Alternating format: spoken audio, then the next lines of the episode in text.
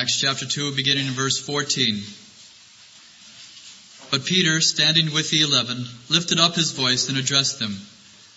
Men of Judea and all who dwell in Jerusalem, let this be known to you and give ear to my words. For these men are not drunk, as you suppose, since it is only the third hour of the day. But this is what was spoken by the prophet Joel. And in the last days it shall be, God declares, that I will pour out my spirit upon all flesh, and your sons and your daughters shall prophesy, and your young men shall see visions, and your old men shall dream dreams. Yea, and on my men servants and on my maid servants in those days I will pour out my spirit, and they shall prophesy. And I will show wonders in the heaven above, and signs on the earth beneath, blood and fire and vapor of smoke. The sun shall be turned into darkness, and the moon into blood, before the day the Lord comes, the great and manifest day. And it shall be that whoever calls on the name of the Lord shall be saved. Let me ask you two questions now as we begin. One, what would you answer if someone were to ask you, are you living in the last days? That's question number one. Are you living in the last days? Question number two, if war were to break out tomorrow in the Middle East and result in extraordinary bloodshed and great worldwide upheaval with many nations being drawn into the fray, would you take that as a sign that what we may anticipate from now until the end is a downward spiral of increasing conflagration, increasing calamities, increasing moral collapse only with no brightness at all in spiritual awakening or spiritual renewal? That's question number two. Now let me take those one at a time and uh, work my way sort of indirectly toward our text. First, I want to answer the first question by quoting some passages of scripture. Namely, do we live in the last days? Hebrews chapter 1 verse 1 says, in many and various ways God spoke of old to the prophets, or to our fathers by the prophets, but in these last days He has spoken to us by a son 1 Peter 1:20 Christ was foreknown before the foundation of the world, but in the last of the times has been made manifest for our sake. 1 Corinthians 10:11 These things happen to them as a warning they have been written down for our sakes upon whom the end of the ages has come. Now, manifestly, I think, from those three passages, Peter and Paul and uh, the writer to the Hebrews believed they lived in the last days because the last days began with the coming of the Son of Man, Jesus Christ, into the world. Our text here says the same thing. Acts chapter 2 verses 15 to 17, Peter trying to give an account for all this commotion that's going on as the 120 are praising God in languages that people from all over the world can understand. He says, this is not drunkenness. This is prophecy being fulfilled. These men are not drunk as you suppose since it is only the third hour of the day. But this is what was spoken by the prophet Joel. In the last days, there it is. In the last days, it shall be, God declares that I will pour out my spirit upon all flesh. And Peter says, this is it, which means we're in it. We are in them. And so my answer to the first question is, yes, we are in the last days and have been in the last days ever since Jesus came. You remember the phrase, the mystery of the kingdom from last spring as we were working on the kingdom of God? The mystery of the kingdom is this. This age, moving along from the creation of the world toward the end, has come to an end, and the kingdom of God has arrived, but to everyone's surprise in the Jewish milieu, the end did not completely come, and the kingdom did not completely arrive, so that uh, we live in this kind of overlapping age in which the kingdom is here but is not completely here, and the end has come but hasn't completely come. Now what we've been really doing all year long is trying to understand what it means to live in a time like that.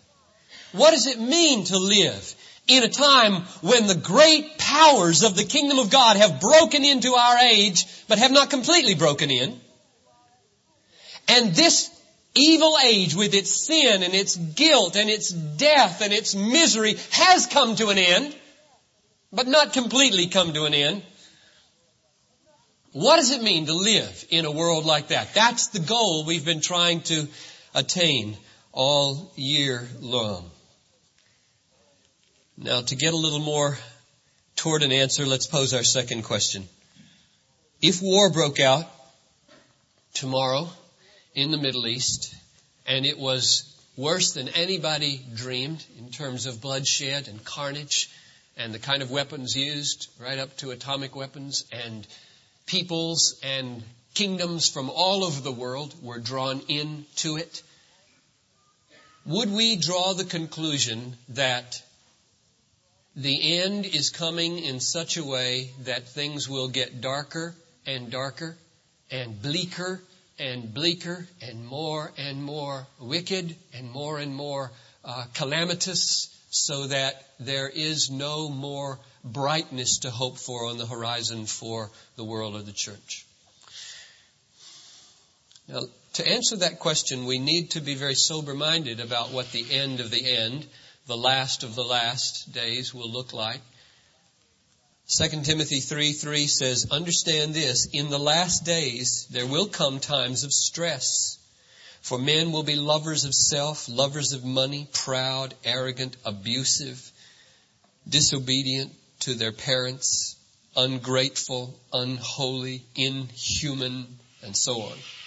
2 Peter 3 3 says, Scoffers will come in the last days with scoffing, following their own passions and saying, where is the promise of his coming? Jesus himself said in Luke 21:9, "When you hear of wars and tumults, do not be terrified, for this must first take place, but the end will not be at once. Nation will rise against nation and kingdom will rise against kingdom, and there will be great earthquakes in various places, famines and pestilence, and there will be terrors and great signs from heaven." So there's no doubt that at the end of the end, it will be bleak. There will be moral bleakness and social bleakness and national bleakness and nature itself will kick in with great earthquakes and famines and pestilence. But is that all? Is that the way to conceive of the end when you begin to see signs like that happening? That you simply hunker down, become defensive, uh, hope that the time will be short, or possibly, with one eschatology, hope that you'll be taken out, which I don't believe, but I was informed at the door at the end of the first service that people do. and I know that most of you have probably been taught that, but uh, I haven't taught it for 10 years and don't believe it. I think it's a dangerous doctrine. I don't believe you will be taken out before the tribulation. That wasn't in the sermon. Close parenthesis. Shall we hunker down Shall we just get in a, a nice uh, defense thing under the ground and say, pass over quickly? It's all terrible till the end? Or is there more to the story? Well, there is more to the story, a lot more of what the end is going to look like. And I want to show you sort of a roundabout way through Matthew 24 into our text in Acts 2. If you want to turn to Matthew 24 with me, I'm going to look at verses 9 to 14 because I see a remarkable implication in this text for hope in the midst of bleakness because I do believe the end of the age will be bleak, but in the bleakness I see a wonderful ray of light shining and I want to be a part of it. I'm going to read verses 9 to 14 of Matthew 24. Then they will deliver you up to tribulation, put you to death. You will be hated by all nations for my name's sake. Now note that you will be hated by all nations. There's no escape, nowhere to go anymore. And then many will fall away and betray one another and hate one another. Even in the church, that's going to happen. Many false prophets will arise and lead many astray. And because wickedness is multiplied, most men's love will grow cold. Now, watch what comes next. But he who endures to the end will be saved. And this gospel of the kingdom will be preached throughout the whole world as a testimony to all those nations who hate you. And then the end will come. Now isn't this remarkable?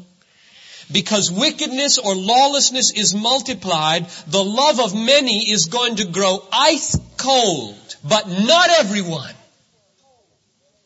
Not everyone at the end of the age is going to apostatize.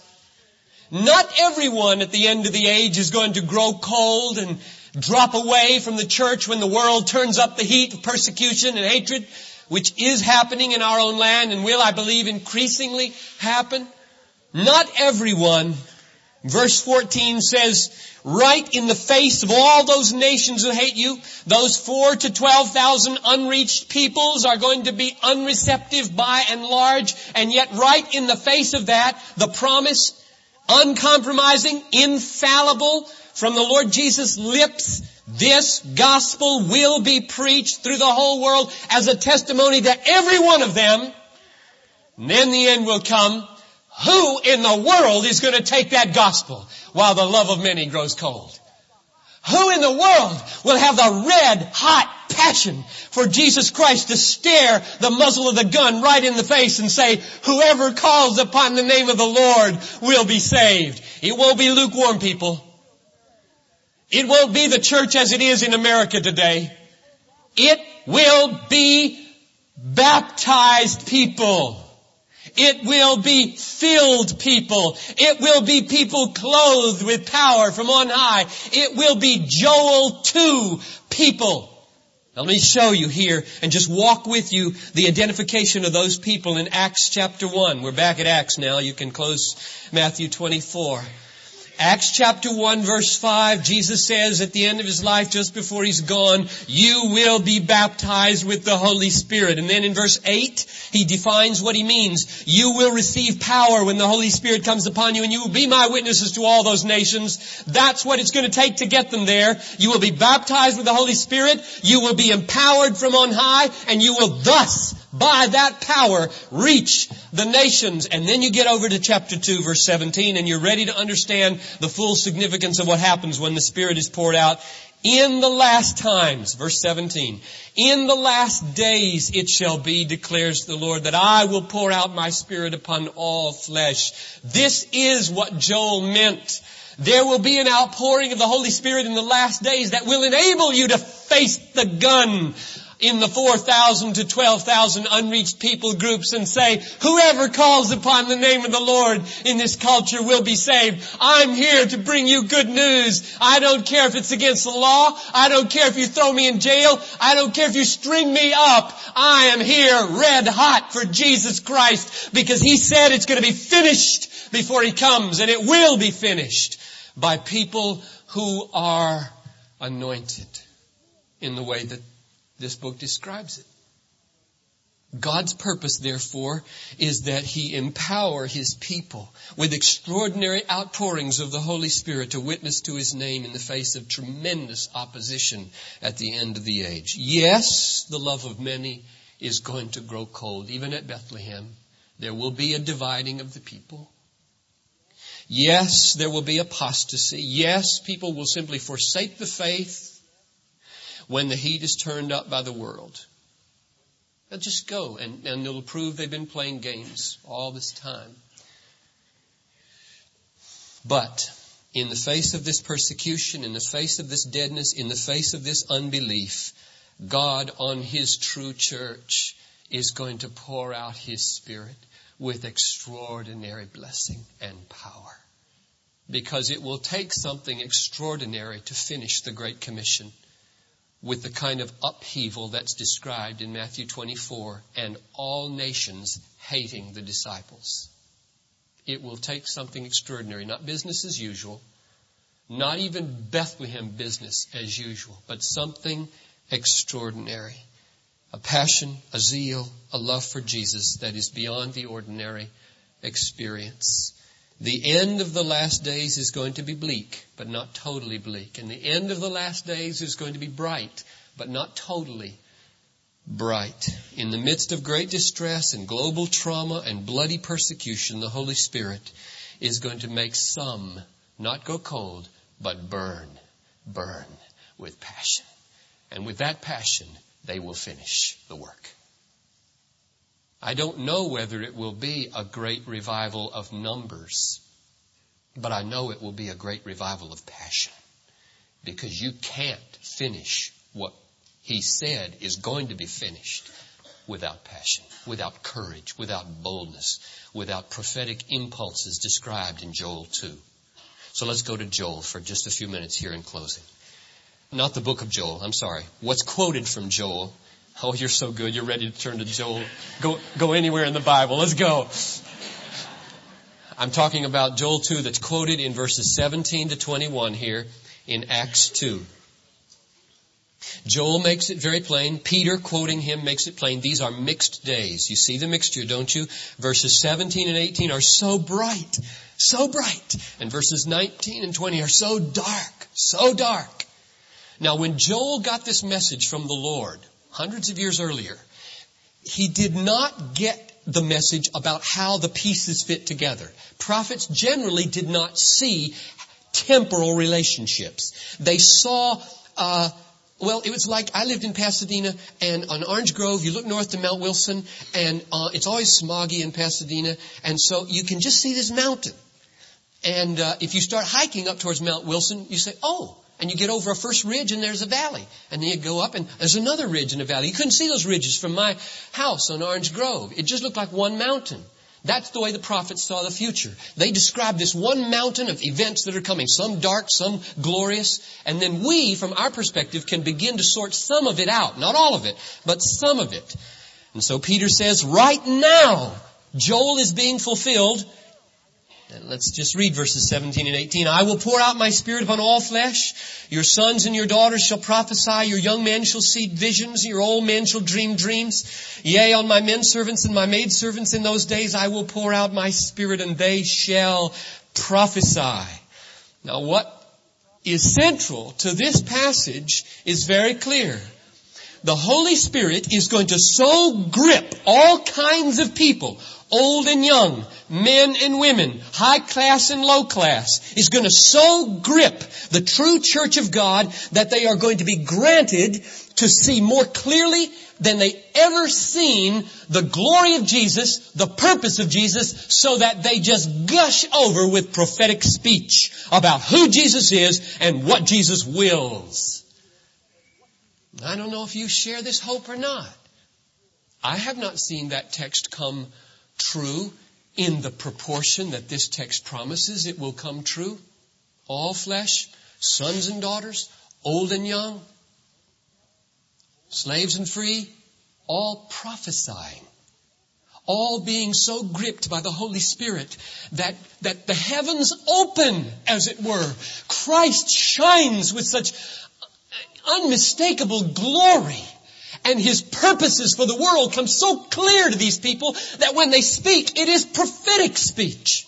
It is revelatory speech. They have seen the King. They know more than they ever knew about the beauty of Christ. They know with more certainty than they've ever known what the purpose for God in Minneapolis is.